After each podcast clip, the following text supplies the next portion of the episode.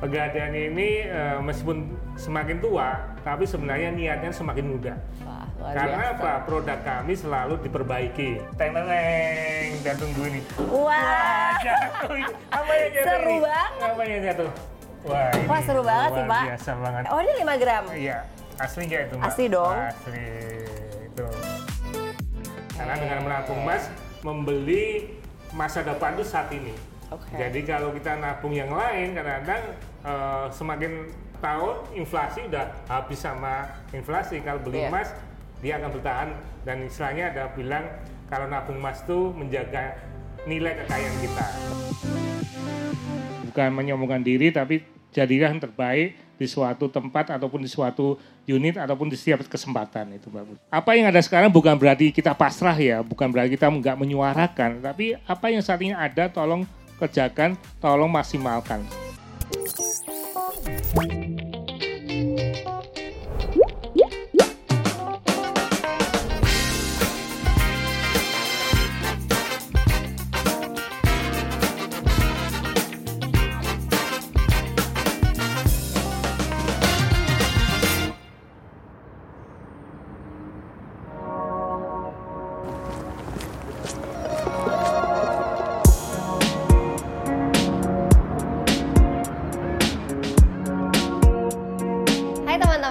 Lagi bersama gue Putri Tanjung di Ngobrol Sore Semaunya. Kali ini episodenya super spesial karena biasanya gue di studio Tapi hari ini kita keluar studio. Karena biasanya kalau kita keluar studio berarti episodenya bakal super spesial. Eh, Jadi without further ado kita tanya-tanya dan ngobrol-ngobrol sama tamu super spesial hari ini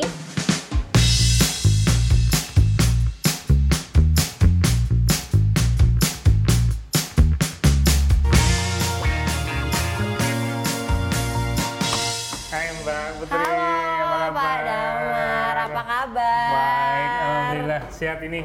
Alhamdulillah. Nah, ini seneng banget nih bisa di kafe ini nih. Iya, senang banget loh Pak. Aku Mantap. senang banget karena aku juga penasaran sama Pak Damar. Iya. Aku juga penasaran sama Pegadaian. Dan ini seru banget karena tiba-tiba kita lagi ada di The Gade Corner Coffee and Gold by Coffee and Pegadaian. Gold, Iya.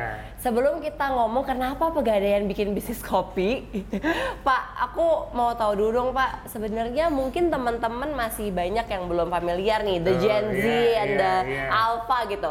Sebenarnya Pegadaian tuh apa sih Pak? Servicesnya apa aja? Oke, jadi Pegadaian ini usianya tuh udah lama banget Mbak. Jadi eh, 121 tahun. 121 tahun. Dan Oh, luar tentunya biasa banget. kan lama nasabahnya saat ini sangat banyak sekali, hampir 21 juta nasabah Wow. ya. Di seluruh Indonesia ya, Pak? seluruh Indonesia. Kalau dulu perusahaan yang lama tentunya yang kenal tuh orang-orang tua gitu kan. Iya. Kalau orang tua sekarang pasti tanya Pegadaian pasti tahu. Iya, Ya. bener. Nah, kemudian tapi kalau angkatannya Mbak Putri masih diragukan itu kan kemarin-kemarin sehingga Pegadaian ini eh, meskipun semakin tua tapi sebenarnya niatnya semakin muda. Wah, luar Karena biasa. apa? Produk kami selalu diperbaiki. Iya. Nah, dulu dulu orang datang Pegadaian tentunya hanya menggade, orang kepepet saat ini enggak. Iya. Banyak sekali produk-produk Pegadaian seperti tabungan emas, tabungan haji, Iya. kemudian kredit kendaraan bermotor, bahkan gade efek pun ada. Oke. Nah, untuk mengenalkan ke masyarakat anak-anak muda tentunya anak muda itu pasti ya dia pengennya eh, sama teman-temannya nongkrong Iya. bersosialisasi gitu kan Iya. tempat yang paling cocok untuk anak muda pasti kafe ya Iya. nah kafe ini itulah ide dari Pegadian untuk menghadirkan The Gade dan The Gade ini singkatan Oke. dari nickname-nya dari Pegadian Pegadaian. Ya, tapi kita nggak jauh-jauh namanya tetap pakai The Gade tapi pakai The Gade sehingga ada sedikit keren gitu loh dan lokasinya ini jujur memang sengaja di mayoritas itu sengaja dekat cabang Tuh ya. karena eh, masyarakat bisa sambil bertransaksi, bisa nongkrong di sini. Kemudian Negade ini untuk anak-anak muda paling nggak mengenalkan produk Pegadian. Oke. Mbak Putri bisa lihat di sini meskipun kafe tapi eh, judulnya Cafe and Gold. Jadi di sini orang bisa ngopi, bisa beli emas, bisa transaksi emas, bisa monetize emasnya. Luar biasa. Nah, itu luar biasa itu Mbak Putri. Jadi ya. bukan cuma ngopi doang ngobrol, tapi Benar, bisa langsung ya benar. Pak. Dan kami jujur di kafe ini kalau orang datang ke sini itu pasti pencinta kopi akan membedakan the real of coffee itu di mana. Makanya di sini sebutin true coffee. Oh, ya, gitu. jadi benar-benar kopi yang enak. Kemudian di sini juga wifi-nya juga Kencang. sangat kencang. Itu paling penting tuh, Pak. Anak muda datang sini lima orang pesennya gantian, jadinya satu kelompok bisa tiga jam, 4 jam gitu kan. Eh. Nah, karena pembatasan itu maksud kami untuk mengadakan kafe ini. Dan Oke. ini di seluruh Indonesia. Iya. Udah Nah, berapa, Pak? Udah ada, ada berapa, 40, Pak? Oh, 40, ya. Dan terakhir kami juga hadir di Sarinah. Oke. eh, di mall, kami juga masuk di mall dan ternyata kami pikir bahwa Cafe Negade ini nempel di Pegadaian hanya untuk promosi, kita berani mencoba keluar. Ternyata animo masyarakat juga Luar sudah biasa. luar biasa. Dan Mbak Putri harus mengunjungi Negade Sarinah yang top banget. Itu katanya besar ya, Pak ya? Besar dan menunya sangat Variatif. menarik, variatif dan lokasinya juga sangat strategis. Nah ini, ini iya, kopi terima kasih. ini. Kan katanya pada Mbak True Coffee kan. Aku tuh pecinta kopi, Pak. Be. Oh, iya. Jadi Boleh coba, kita coba, coba, ya. ya.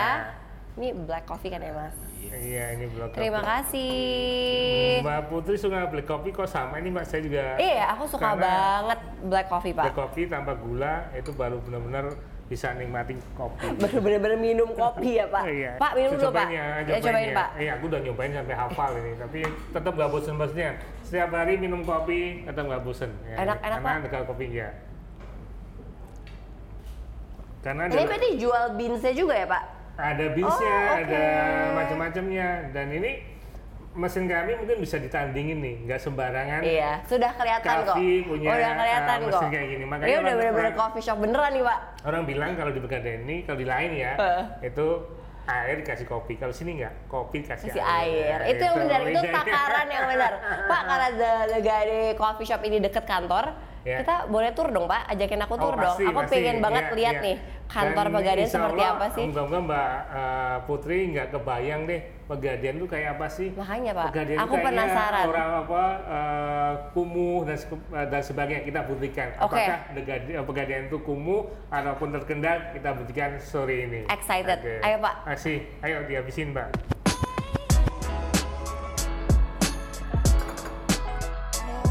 Ini lumayan tempat kami lumayan strategis sih Mbak. Oke. Jadi besar, dekat kampus. Iya, ini Dekat- kampus ya, Pak ya? Ada UI, kemudian ini eh, Negade dan Negade ini dibuat memang sengaja untuk cabang yang besar sehingga Oke. nasabah nunggu bisa langsung ke Negade. Ini cabang Negade saat ini. Ayo Mbak Putri kita duduk sambil ngobrol-ngobrol. Boleh, Mbak boleh, Pak. Ya. Pak, tadi kan Bapak udah bilang eh, Pegadaian ini udah 121, 121 tahun. Mau 122 tahun tahun depan. Eh, apa Pak? Kapan? Tanggal berapa tuh 1 Pak? April 1901 lahirnya. Luar biasa. Iya.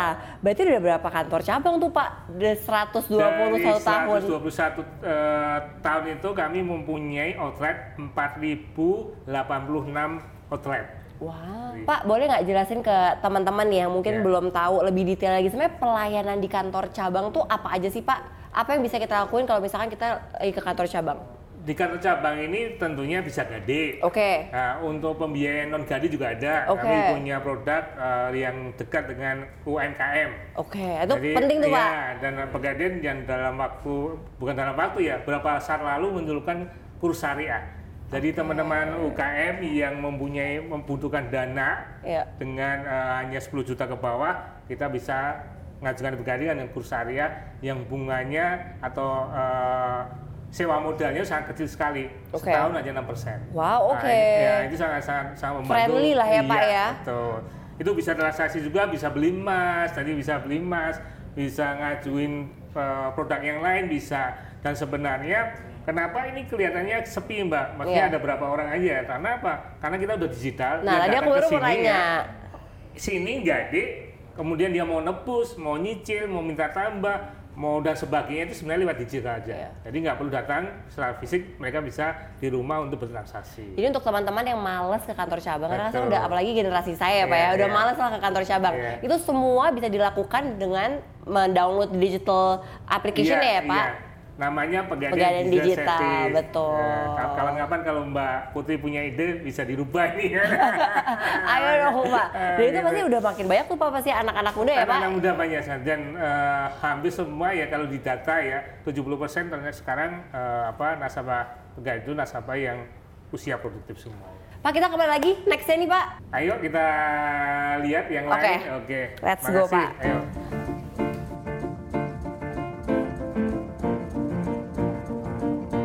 Mbak Putri, Iya, Pak. kejadian itu identik dengan emas. Benar. Dari semua- gedungnya udah emas-emas Iya. nih. Karena hampir semua barang jamnya emas dan kalau orang berhubungan dengan emas pasti ingat Pegadian. Iya betul. Kalau bicara Pegadian pasti ingat eh, emas. Ya, makanya kami punya anak bulan namanya Gali 24. Oh, Nah, oke. ini kan pusatnya Gali 24. Nah,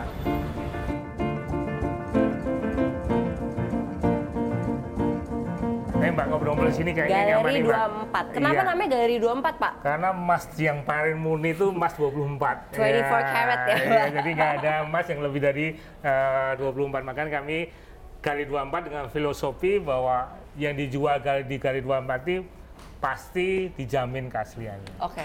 Jadi ini Mbak eh, Putri eh, yang ada di kali 24 banyak hal nanti bisa kita lihat ya. Oke, Iya. Pak. Tapi kalau seperti dari segi bisnisnya nih, Pak, kita Iya. ngomong dari segi bisnisnya. Gimana caranya Galeri 24 nih bisa menggrab nasabah, Pak? Jadi gini, Gali 24 ini tentunya eh, merupakan anak perusahaan di Pegadian. Oke. Dan Gali 24 ini sebenarnya sebagai penyokong dari Pegadian. Oke. Jadi kita kerjasama dengan Pegadian tentunya pertama eh, outlet kami banyak Gali 24 masuk di situ. Tabungan emas belakang tabungan emas ada Gali 24. Oke. Itu yang pertama. Kedua, Gali 24 ini juga punya aplikasi sendiri dia. Jadi kalau mau Oke. beli eh, emas bisa lewat eh, aplikasi Gali 24. Mau nyicil emas bisa lewat eh, aplikasi 2024. Jadi bukan hanya emas batangan, emas perhiasan pun bisa eh, di apa di order dengan aplikasi yang ada di eh, Gali 24 sehingga semua orang atau lebih anak muda pengen eh, investasi emas sangat mudah sekali dengan adanya Gali 24. Pak, berarti variasi penjualan emasnya juga banyak banget ya, Pak? Beragam mulai dari harga sampai model dan jenisnya iya, ya? Iya. Karena kuncinya kalau bilang investasi emas pertama ada emas batangan, Betul. ada emas perhiasan. Betul, mau kalau- kalung, gelang Kalau emas ya, Pak. batangan pasti ya hampir sama lah, berapa merek aja udah, udah utama. Tapi ada orang yang ibu pengen eh, perhiasan lah. Betul. Untuk perhiasan ini tentunya untuk menarik orang tentunya modelnya harus lucu-lucu, Iya, harus mengikuti sehingga Gali 24 ini di samping kerjasama dengan vendor lain, kami punya pabrik emas sendiri. Wow.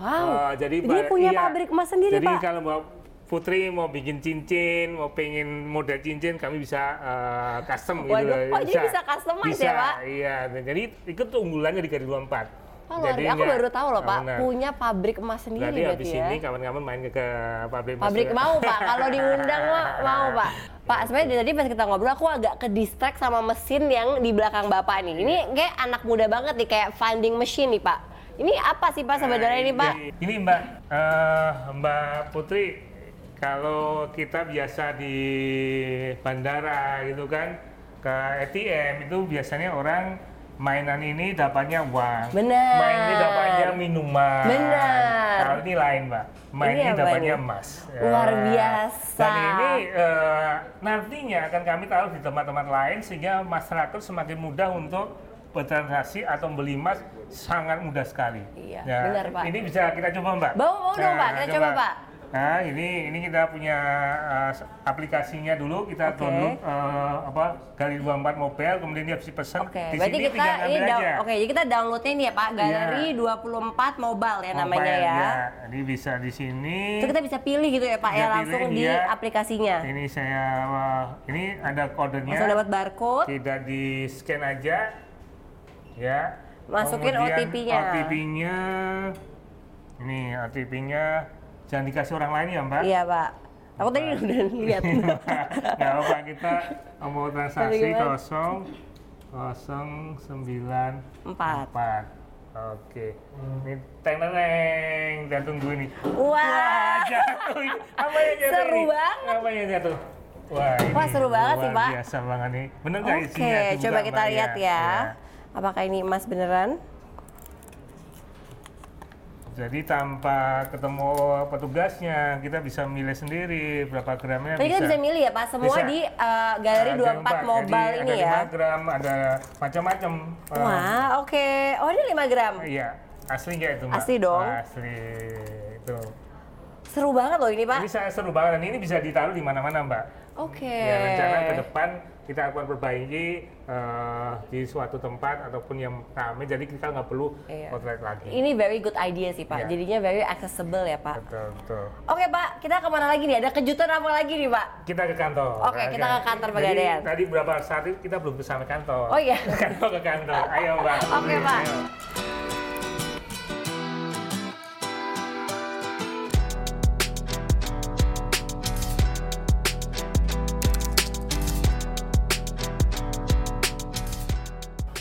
Mbak Putri ini lantai 4 ya. Oke. Mbak, Mbak ini ruang kerja untuk apa teman-teman kita. Tadi Mbak Putri nanyain kan karyawan pegadaian itu seberapa sih Benar, umurnya kita buktikan ya.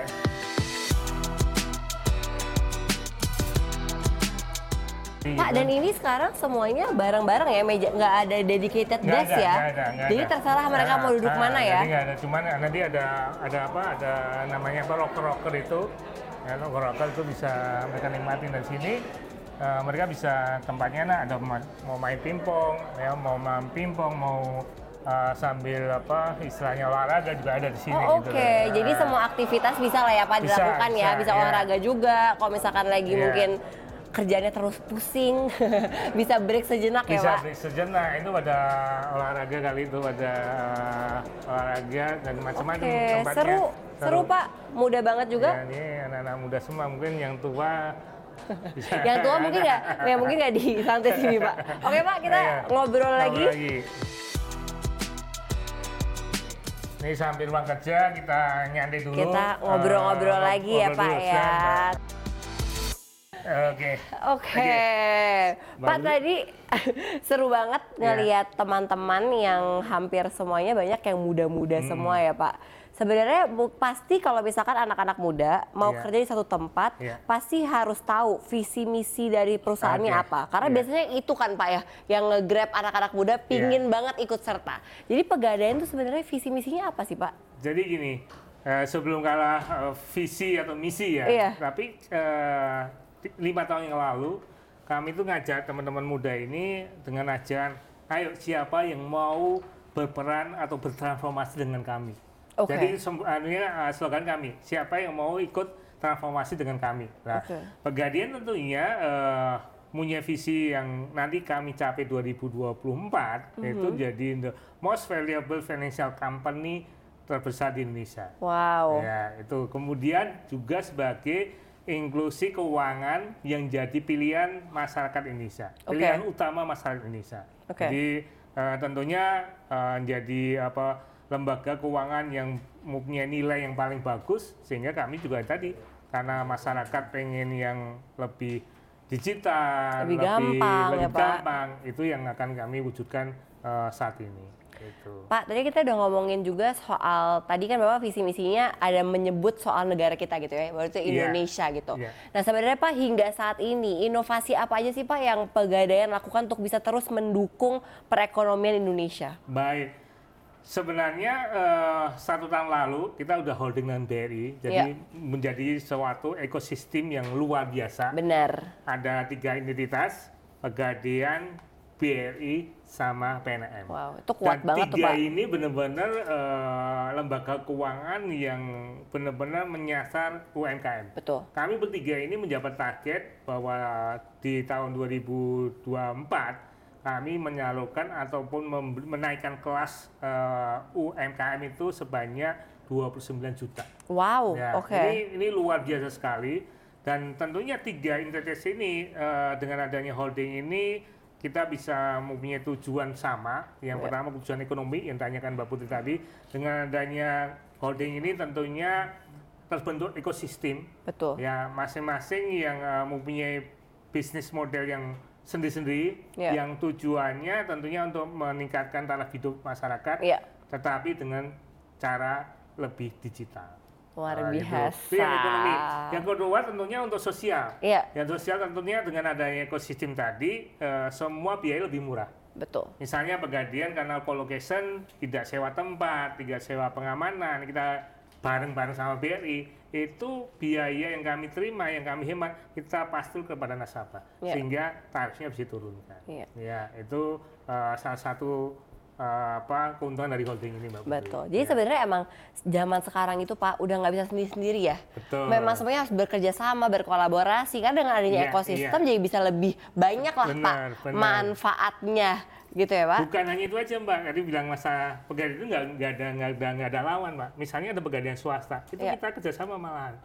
Wow. Eh, jadi kita kolaborasi itu bukan hanya untuk yang eh, apa tadi eh, mitra yang benar-benar eh, mitra kita, tapi Iya. dengan istilahnya pesaing kita pun kita harus Iya. eh, melakukan kolaborasi. Eh, sehingga setuju jadi- banget. Iya, Makin kuat makin Pak. kuat gitu. Jadi sama-sama hidup bareng, sama-sama membesarkan eh, ekonomi masyarakat Indonesia ini. Iya. Pak, tadi kan Bapak udah ngomongin banyak banget inovasi yang dilakukan pegadaian. Iya.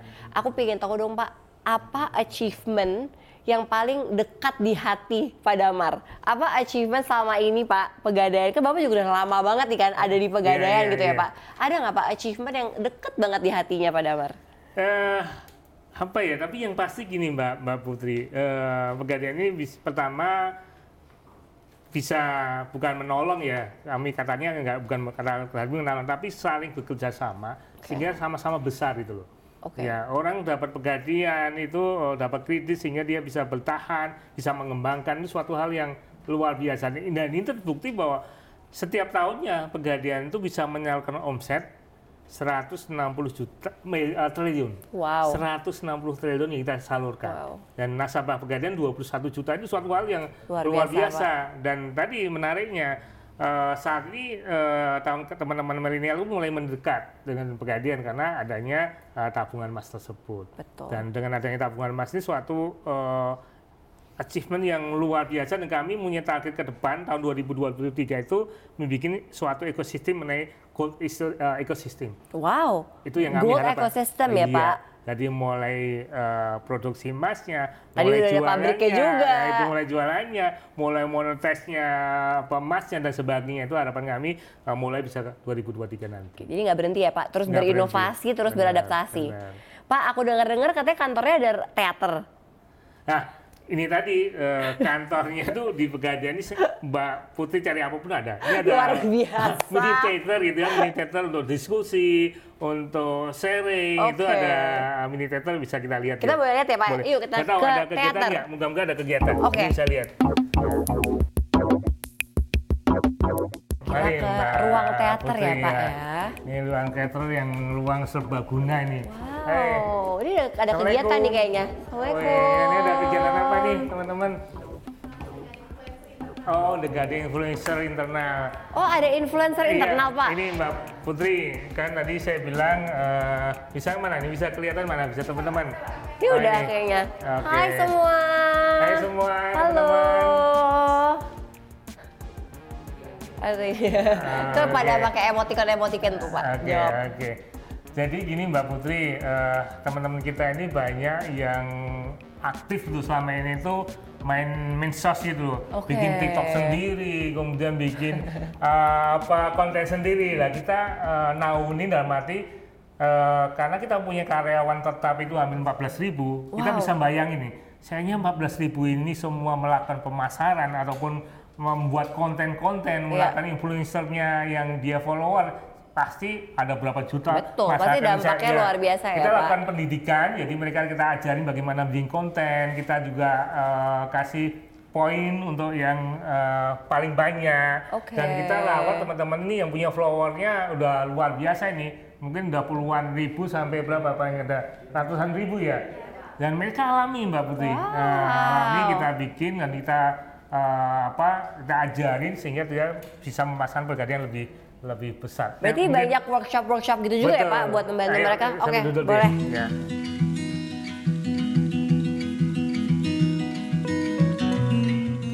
Pak, aku masih mau ngomongin soal tadi influencer Iya. tadi Pak. Kan Iya. karena emang sekarang tuh memang banyak banget anak-anak muda pasti semuanya punya sosmed ya Pak. Betul, Pasti semuanya punya iya. sosmed, terus pasti semuanya juga aktif gitu ya. Benar. Menurut aku ini salah satu inovasi yang justru bisa membantu kreativitas mereka Iya, juga ya iya. Pak. Nah tapi Pak, gimana tanggapannya? Mungkin ada beberapa orang gitu ya, atau Iya. ada beberapa Gen Z and millennials yang menganggap sebenarnya pegadaian itu old school.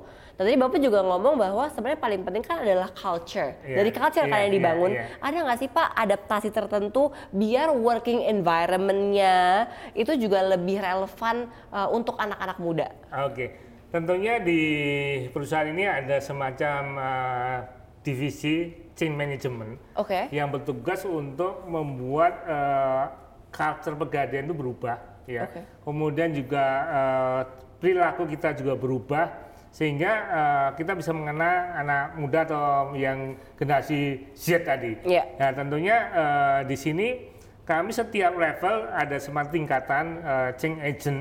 Oke. Ya, jadi mulai level yang paling bawah, level area, level pinggir Oh, sampai oke. lagi direksi, mereka adalah kita didik sehingga dia menyebarkan hal-hal yang baik. Oke, jadi Gitu. ada agent of change ya Pak Iya, ya di setiap- masing-masing. se- Setiap uh, paling unit terkecil kemudian naik itu ada uh, tingkat-tingkatannya mengenai Wah, change oke. agent ini sehingga mereka uh, ini sama, semangatnya sama untuk membesarkan pegadian dan memberi yang utama adalah mereka bangga sebagai insan pegadian. Itu yang paling utama. penting. Iya. Ka- biar- Kalau udah bangga, tentunya dia akan lebih semangat atau pede untuk mem- uh, keluar untuk mengkampanyekan untuk mempromosikan pegadian ini. Benar, karena jadinya mereka punya sense of Betul, ownership ya iya, Pak yang iya. lebih besar.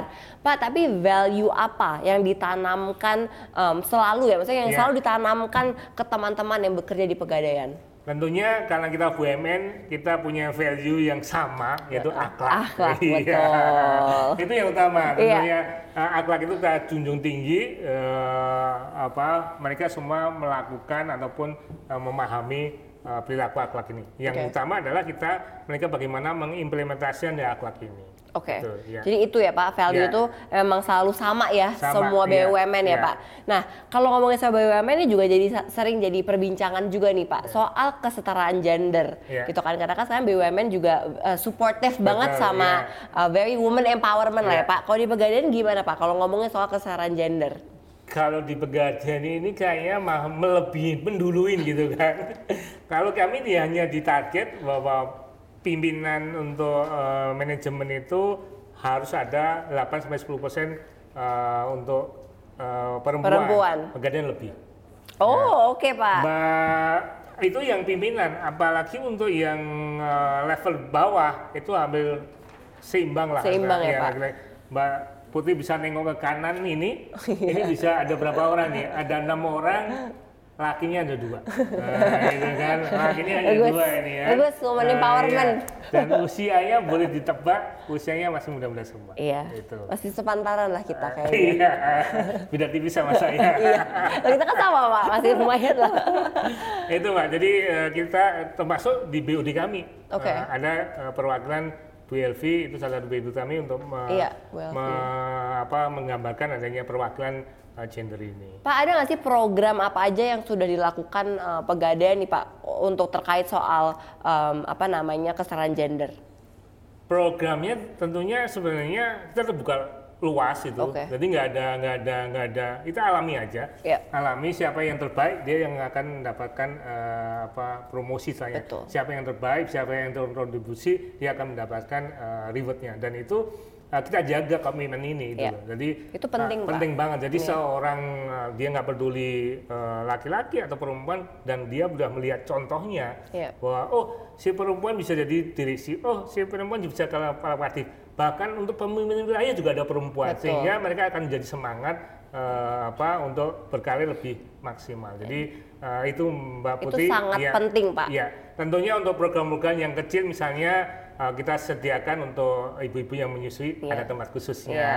Itu Di-support satu ya, Pak, secara iya. lingkungan Ah, dan culture juga. Dan kita juga uh, kadang-kadang kita uh, beli reward khusus siapa yang perempuan berani uh, di luar Jawa, nah, itu mungkin dia akan lebih Iya. uh, ada kesempatan itu. itu. Intinya penilaiannya semua objektif Betul, ya Pak. iya, iya. Oke Pak, kita tadi udah di ruang teater, aku dengar-dengar ada ruang musik juga. Oke. Ini lengkap banget ya Pak. Jadi uh, karyawan tadi ini untuk istilahnya anak muda tuh apa work life balance itu Oh iya, ya. work-life balance ya, Jadi Pak. mereka biar balance ada ini serius tapi juga ada uh, apa ruang studio musik yang uh, saat ini yang menjadi cita-cita saya mbak. okay. Belum bisa nyanyi tapi belum bisa. Oke okay, okay, pak kita ke sana. Ya. Oke okay, makasih semua ya. Duluan ya, ya semua. Iya, ya.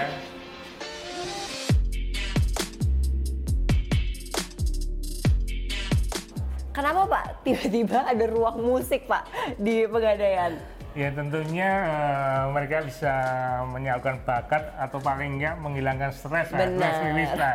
Dan sebenarnya bukannya ruang musik, ini juga ada mainan Ini seru nih. banget.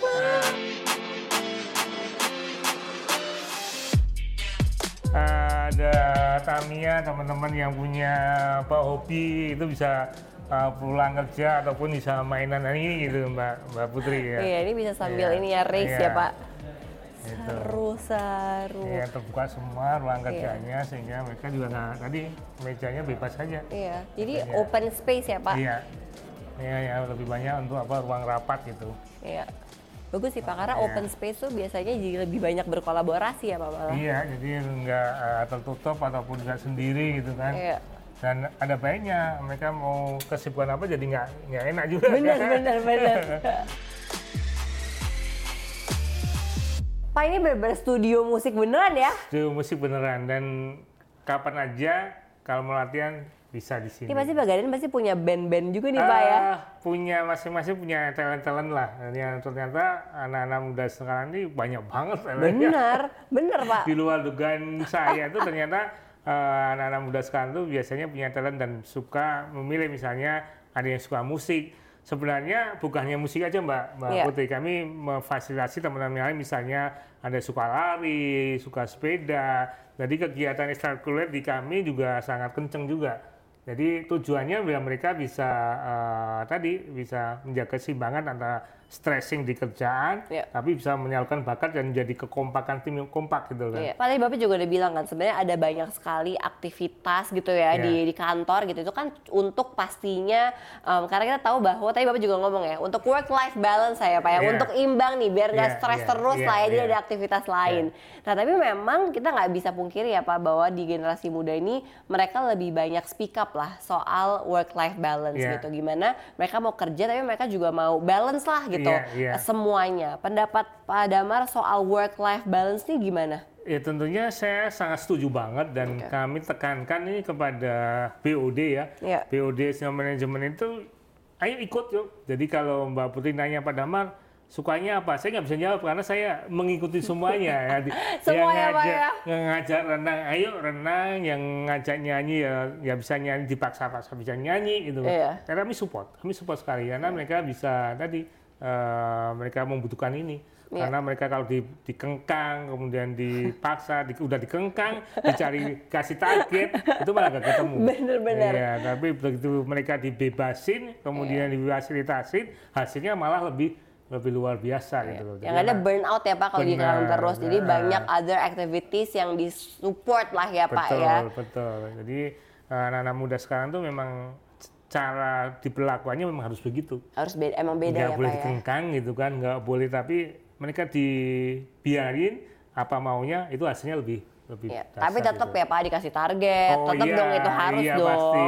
Ya dikasih target juga dikasih eh, apa istilahnya kamu mencapai berapa, aku mu- kamu akan kasih reward yang seberapa dan Iya. bukan hanya reward aja, Betul. konsekuensinya harus ada. Kamu nggak Oke. bisa mencapai target, ya mundur. Itu, Oh, itu oke. yang utama. Jadi kita nggak nggak hanya reward tapi ada saja konsekuensi kalau dia nggak bisa tercapai. Jadi itu clear ya Pak ya. Clear banget. Konsekuensi dan rewardnya itu very clear dari Dari- awal Dari ya. awal tahun mereka udah langsung tangan tangan bahwa Oh, setahun oke. ini, ya setahun ini mereka eh, head to head dengan atasannya setahun ini harus ngapain. Oke. Jadi eh, kita memberikan KPI itu nggak boleh di tengah jalan, nggak boleh dadakan, nggak boleh tidak dikomunikasikan. Oke. Jadi anda setuju di depan awal tahun salaman ya kita jaga. Iya. Jadi eh, kita lebih enak, lebih Iya. enak. Eh, mau nyentil mau apa Setuju lebih Pak. enak seru. Itu Jadi, setuju sih Pak. KPI-mu ini loh, ini loh persen apa pencapaianmu saat ini, ini Iya. loh uh, udah bulan uh, ke-7, bulan ke-10 pencapaiannya ini. Jadi lebih Iya. enak itu. Oke Pak, menarik sekali. Nextnya kita ke Sekarang ke ini yang terakhir uh, kita ke atas. Ke rooftop ya, Pak ya? Rooftop itu sebagai area apa arena yang multifunction lah. Oke. Bisa untuk kantinnya ada, bisa untuk olahraga, Bisa buat main bola kayaknya Iya, tuh ada Pak. futsalnya, ada masjidnya, Oke, ada wow. banyak hal ada kliniknya ya. Oke. Jadi nanti eh, Mbak Putri kalau pengen ngecek eh, gula darahnya, Oh kolesterolnya. bisa gitu. Aduh aku nggak mau ngecek kolesterol. tensinya, ada dokternya, ada standby. Oke Pak, Ayo, kita kita ke rooftop.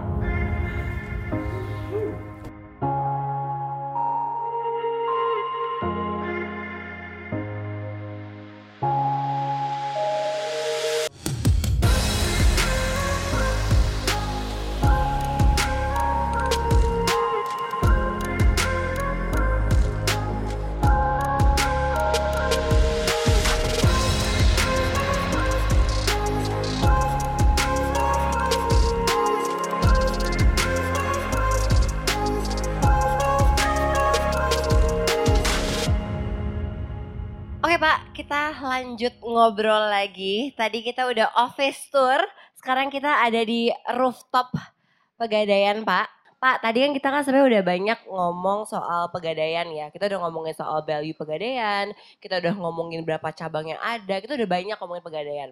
Tapi sebenarnya aku pingin lebih personal nih Pak, yang eh, obrolannya nih pas di rooftop ini Pak. Kan Bapak kita tahu bahwa Bapak berkarir sejak 1993 ya Pak, bener nggak? 1993. Di Pegadaian Iya. ya Pak ya. Boleh ceritain nggak sih Pak, apa yang membuat Pak Damar nih bisa konsisten dan loyal selama itu ada di Pegadaian? Sebenarnya bukan saya aja ya, banyak ya, teman-teman Pak? teman-teman tuh yang sama Pegadaian itu loyal tuh yang jadi pertanyaan buat saya juga ini. Kenapa loyal di Pegadaian? Mungkin karena memang suasana kerjanya nyaman itu, kemudian juga karirnya itu bisa kita yang nentuin gitu loh. Iya. Itu yang menarik bagi saya. Pengalaman dari saya mungkin teman-teman di sini milenial ya, bahwa karir itu nggak ada yang nentuin kecuali kita sendiri gitu. Jadi itu yang menarik dan setiap eh, waktu, setiap tingkatan tuh saya sangat menikmatin sekali gitu loh. Iya. Dari proses dari bawah, dari kalau dulu tuh istilahnya gulung kain gitu kan, Iya. di cabang dulu belum ada digital kita masih ngecat sampai sekarang itu semua tahap tuh kayaknya penuh cerita gitu mbak. Dan eh, untuk saya sendiri kebetulan kenapa saya nggak meninggalkan pegadaian karena setiap saat itu eh, sesuai dengan eh, kecepatan gitu. Jadi eman waktu itu.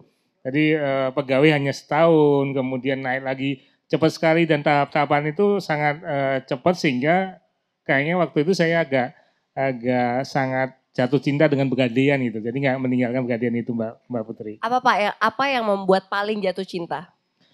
Paling jatuh cinta pertama adalah ya tadi eh, sistem karir di pegadaian ini terbuka sekali. Saya merasakan sekali. Oke. Tidak ada sedikit pun koneksi dari saya gitu kan untuk bisa naik. Apa yang kami saya berikan. Jadi untuk tip-tip teman semua ya, saya bekerja dengan eh, istilahnya itu segala kekuatan kita gunakan. Tidak peduli sering-sering ngomong sama teman-teman yang saya ulang-ulang tidak ada hitung-hitungan. Karena nggak ada hitung-hitungan ke perusahaan ini, si atasan akan melihat, teman-teman kerja akan melihat, itu menjadi modal kita untuk bisa naik karir gitu. Jadi eh, teman-teman bisa saya sampaikan ya, saya itu hanya jadi karyawan staff itu hanya satu tahun. Kemudian saya jadi pengajar gitu kan, karena ya punya sedikit kelebihan sehingga bisa ngajar gitu kan. Kemudian eh, karir itu kayaknya setiap diklat kami eh, berusaha untuk jadi yang pertama Mbak Putri. Jadi kalau dulu kalau jadi diklat jadi pertama itu akan lebih cepat. Oke. Ya, jadi itu catatannya. Jadi yang terbaik di diklat maupun di suatu kesempatan jadi eh, yang terbaik sehingga naiknya dengan sendirinya bisa eh, apa ya ngikutin bisa jadi lebih cepat gitu Mbak Putri dibanding teman-teman yang lain gitu loh. Jadi ini bisa dicontoh aja bukan menyombongkan diri tapi jadilah yang terbaik di suatu tempat ataupun di suatu unit ataupun di setiap kesempatan itu Mbak Putri. Itu penting sih Pak. Itu lesson learn-nya ya Pak. Iya. Nah Pak, kalau misalkan saya udah jadi direktur utama gitu, pasti kan Bapak pasti seorang human being, kita pasti berkembang lah ya Pak, sesuai zamannya gitu. Nah kalau Bapak sebagai direktur utama, sebenarnya leadership Bapak tuh seperti apa sih? Sebenarnya kalau ditanya leadership dari dulu tuh saya eh, sangat sederhana banget ya. Oke. Dan ini saya karena saya orang Jawa gitu, orang Jawa tuh ya eh, saya menganut eh, Ki Hajar Dewantoro. Sama dong Pak, karena aku itu juga orang Jawa. tiga itu aja. Jadi eh, apa yang dimaksud eh, Ki Hajar Dewantoro itu di- eh, paling enggak kalau kita sebagai leader itu jadi role model itu utamanya. Anda jadi seorang leader bisa jadi role model itu kunci utama Anda untuk menggerakkan. Ya. Kemudian yang kedua, Anda sama tim itu harus ngeblend istilahnya gitu. Jadi jatuh gitu. Nggak ada pisahnya, nggak ada eh, jenjang yang memisahkan antara eh, pimpinan sama eh, tim kita gitu. Dan tentunya kita juga pengen mendorong tim kita itu sukses. Iya, betul. Jadi uh, banyak yang ikut saya gitu kan, uh, banyak teman-teman yang ikut saya yang saya dorong untuk lebih cepat, lebih sukses. Itu untungnya. Dan teman-teman kalau kita udah tiga hal itu di depan sebagai uh, contoh di tengah kita masuk uh, mengikuti meng, uh, memahami apa yang mereka pikirkan, kemudian kita juga mendorong untuk jadikan mereka jadi leader. Saya yakin tim itu udah jalan dengan baik sekali. Gitu. Ya. Karena aku pernah baca juga Pak, um, sebaik-baiknya leader adalah leader yang bisa menciptakan leader-leader lain atau Betul mensupport leader-leader yeah. lain gitu ya Pak. Berarti di pegadaian ini juga sama sesama tim ini juga dipush dong Pak secara leadershipnya untuk mereka juga bisa memimpin, lebih mau berinisiasi gitu ya Pak. Iya, itu pasti. Jadi uh, saya sebagai mencontohkan diri ya. Iya. Kalau saya Mbak Mbak Putri nanya Pak Damar hobinya apa? Saya hobinya semua. Kenapa? Anak saya yang suka ada yang futsal, saya ikut futsal. Anak saya ada yang suka berenang, saya ikut berenang. Anak saya uh, anak saya suka suka sepedaan, saya ikut sepedaan. Anak saya suka sepeda motor, saya ikut sepeda motor. Anak suka uh, ada yang tenis, saya ikut tenis. Jadi semua uh, kami coba untuk uh, bisa masuk ke mereka itu. Okay. Dan tentunya mereka juga kita kasih contoh bahwa ini loh teman kamu yang berprestasi dia akan mendapatkan uh, reward ataupun kenaikan lebih cepat. Itu kami uh, contohkan gitu Mbak Mbak Putri. Oke, okay. Pak, aku penasaran aja. Kalau di Pegadaian itu sebenarnya kayak sangat top down atau sebenarnya juga bisa bottom up dalam arti semua orang di tim juga punya bisa menginisiasikan sebuah program inovasi baru apa semuanya dari level yang atas? Uh, mungkin bisa nanti tanyain teman-teman ya. Kita ini semua uh, jadi satu bisa okay. top down ada, yang di top down pasti ada. Uh, itu berdasarkan aspirasi dari pemegang saham tentunya top down itu. Betul. Tetapi yang dari bawah kami juga terbuka umum, uh, terbuka secara luas untuk teman-teman itu melakukan uh, inovasi, kreativitas kami buka. Dan setiap tahun di Pegadaian ini ada namanya Pegadaian Inovasi Award. Jadi semua boleh memberikan uh, memberikan inovasinya, okay. menemukan inovasinya, kemudian memberikan uh, itu buat perusahaan. Dan kami okay. biasa juga dalam tim saya ya, mungkin teman-teman yang belum gabung dengan saya langsung dengan tim saya, saya selalu meminta teman-teman semuanya bicara. Semuanya memberikan uh, support dan saya memberikan uh, semacam pendelegasian kepada tim bukannya kreatifnya bukan, bukannya kadimnya, bahkan tim yang paling bawah kami delegasikan. Wow, oke. Okay. Jadi mereka merasa, yuk itu uh, kerja sama-sama dan semua terbuka untuk memberikan ide, uh, apa yang diberikan yang terbaik untuk perusahaan ini. Jadi opportunity-nya terbuka untuk terbuka semua semuanya, ya Pak. Ya. Pak tadi kita kan pas office tour kita udah sempat bahas banyak soal inovasi, kita bahas ba banyak soal achievement yang udah pegadaian dapatkan gitu. Gimana Pak cara mempertahankan bahkan meningkatkan prestasi tersebut untuk ke depannya? Tentunya ya untuk bisa mempertahankan tentunya kita harus bisa adaptasi dulu. Kita bisa memahami tantangan yang ada saat ini apa sih baik tantangan eksternal maupun internal kita yeah. harus uh, memahami, memapping dan kita bisa mempersiapkan untuk menghadapi tantangan tersebut. Dan tentunya juga kita meningkatkan kapabilitas kemampuan dari teman-teman ini semua sehingga kita bisa uh, tumbuh langsung berkelanjutan di samping itu juga uh, kita ini punya target yang jelas masing-masing uh, mempunyai KPI yang jelas yang itu mereka uh, harus kita pegang. Uh, semua hal kalau target-target tercapai kemudian tujuan uh, jangka panjang tercapai, jangan pendek, jangka pendek dulu tercapai, tentunya jangka panjang kita akan berkelanjutan itu Mbak, Mbak Putri. Sehingga okay. kita harus jaga itu terus. Itu penting sih ya Pak ya, punya KPI yang tepat dan benar gitu ya tepat untuk yang benar kan harus dijaga. Uh, jangan sampai kita nggak bisa achieve ataupun nggak bisa melewati. Oke okay, Pak, okay. sebagai leader, apa harapan Bapak untuk pegadaian ke depannya? Harapan saya tentunya uh, pegadaian ini seperti Maresnya pegadaian ini punya jaya sepanjang masa gitu kan. Dan saya harapan saya Amin. pegadaian ini jaya sepanjang masa, generasi penerus saya tentunya menjadi pimpinan-pimpinan yang hebat di mana pun Amin. itu kan. Bukan hanya di pegadaian tapi di luar dia akan bisa lebih hebat dan kami bisa uh, tentunya keinginan saya bisa meninggalkan legacy-legacy yang yang hebat untuk uh, pegadaian ini. Nah Pak, pasti sama pertanyaan berikutnya. Ada nggak Pak kiat-kiat buat teman-teman yang lagi nonton, para millennial and Gen Z biar bisa seperti direktur?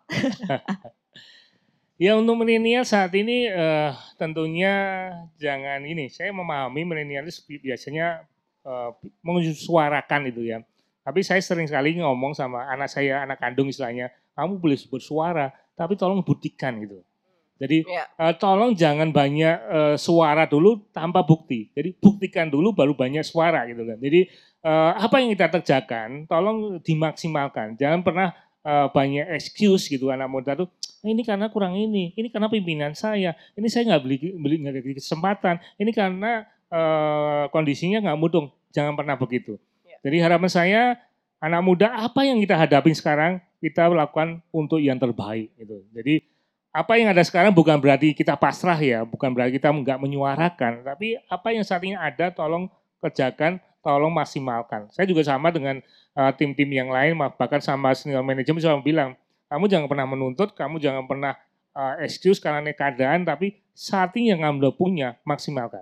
Iya. Saat ini yang anda punya maksimal dan buat buatlah terbaik. Itu akan dengan sendirinya pimpinan juga akan melihat oh si A itu luar biasa, si A itu bisa uh, melakukan sesuatu yang uh, memang uh, apa tanpa sedikit pun mengeluh, tanpa sedikit pun uh, tadi uh, excuse, minta maaf dan sebagainya itu.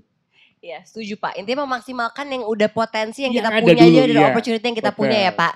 Nah karena emang sebenarnya em, kadang-kadang beberapa teman-teman aku juga bukan cuma excuse sih Pak. Kayak mulai pun kan takut ya kadang-kadang. Jadi mungkin semoga eh, apa namanya generasi kita nih semakin kuat ya Pak dan semakin bisa menikmati proses ya Pak. Karena kan tadi untuk bisa sampai Bapak sekarang itu kan prosesnya sangat lama dan panjang kan. Dan semua orang kan punya prosesnya Iya, masing-masing tentu. ya Pak ya. Iya betul, tapi sebenarnya eh, bukan bukan kita menyalahin anak muda juga ya. Bukan hanya mendorong anak muda, tapi perusahaan ini harus bisa mengakomodir itu tentunya. Iya. Lingkungan kerja ini harus dijaga gitu. Eh, karir mereka juga harus jelas. Betul. Kemudian eh, komitmen apa perusahaan kepada mereka juga harus jelas. Hak-hak mereka harus kita cukupin itu yang utama. Betul, makanya kan Iya. sekarang memang salah satu uh, hal yang paling penting di sebuah perusahaan adalah the culture of the um, company ya Pak. Karena itulah yang sebenarnya ngedrive kesuksesan perusahaannya dari kultur perusahaannya itu sendiri. Oke Pak, sekarang kita mau main game karena biasanya kalau di ngobrol sore semaunya kita selalu main game Pak. Namanya jawab semaunya. Jadi nanti aku akan um, apa Jawab namanya? semaunya jawab semaunya. Jadi nggak boleh mikir, ya. harus Eh. spontan Pak. Oke Pak, jangan eh, ini ya Pak, eh, apa namanya jangan lihat layar, jadi biar eh, langsung bisa spontan. Iya, Oke. lihat, lihat Mbak Putri aja deh. Iya, benar-benar. Oke, siap ya Pak? Siap, Ketika bangun pagi, hal yang langsung saya pikirkan adalah ibadah. luar biasa. Waktu kecil, hal yang paling memalukan atau unik yang pernah saya lakukan atau alami? Nggak bisa bilang R. Se- Udah bisa sekarang Pak? Kan nggak bisa. Udah bisa. Sampai kelas berapa tuh Pak gak bisa ngomong R? Mungkin sampai SMP atau Sampai SMP, oke. Orang nggak banyak yang tahu kalau saya itu orangnya. tegas. Oh masa nggak ada yang tahu Pak Bapak tegas? Karena orang menganggap saya kadang baik gitu loh. Orangnya baik banget, tapi sebenarnya tegas banget saya. Bagus juga loh kalau kayak gitu. Oke.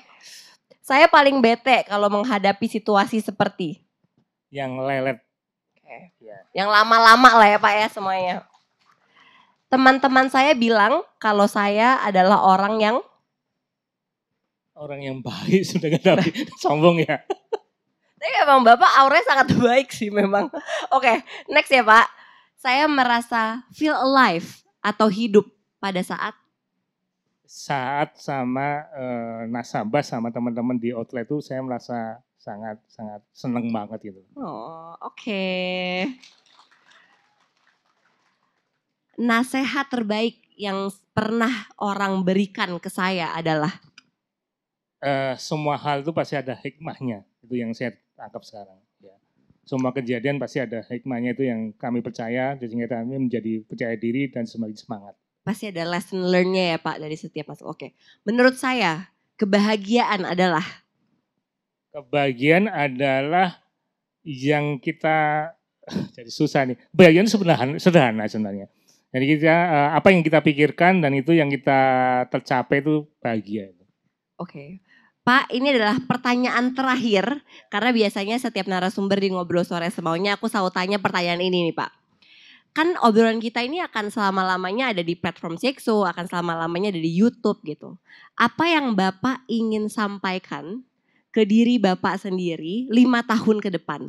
Jadi eh jadi sebenarnya Pak Damar lima tahun ke depan lagi nonton episode yang kali ini Apa yang Pak Damar sekarang ingin sampaikan ke Pak Damar lima tahun ke depan? Yang sampaikan lima tahun yang ke depan Iya. atau yang lima tahun depan lihat saat ini. Betul. Bapak mau sampaikan apa? Oke, saya akan menyampaikan bahwa lima tahun yang lalu kok kamu cuma segitu ya. Udah Pak gitu doang. Iya. Jadi eh, istilahnya eh, lima tahun yang akan datang saya akan tetap semangat, saya akan tetap eh, mengembangkan diri dan tetap maju. Jadi tidak ada istilah untuk berhenti untuk saat ini Mbak Putri. Itu eh, apa istilahnya eh, maknanya gitu loh. Ya. Jadi lima tahun ke depan masih belum berhenti ya Pak? Pengennya belum berhenti di mana pun gitu. Di mana pun. Jadi lima tahun ke depan aku interview lagi, kita lihat ya Amin. Pak amin, Damar amin. sudah ada di mana. Oke Pak Damar terima kasih banyak. Dan teman-teman terima kasih banyak yang sudah nonton Ngobrol Sore Semaunya. Terima kasih sudah selalu setia nonton Ngobrol Sore Semaunya setiap hari Kamis jam 6 sore. Hanya di platform CXO Media dari Youtube CXO Media. Bye-bye.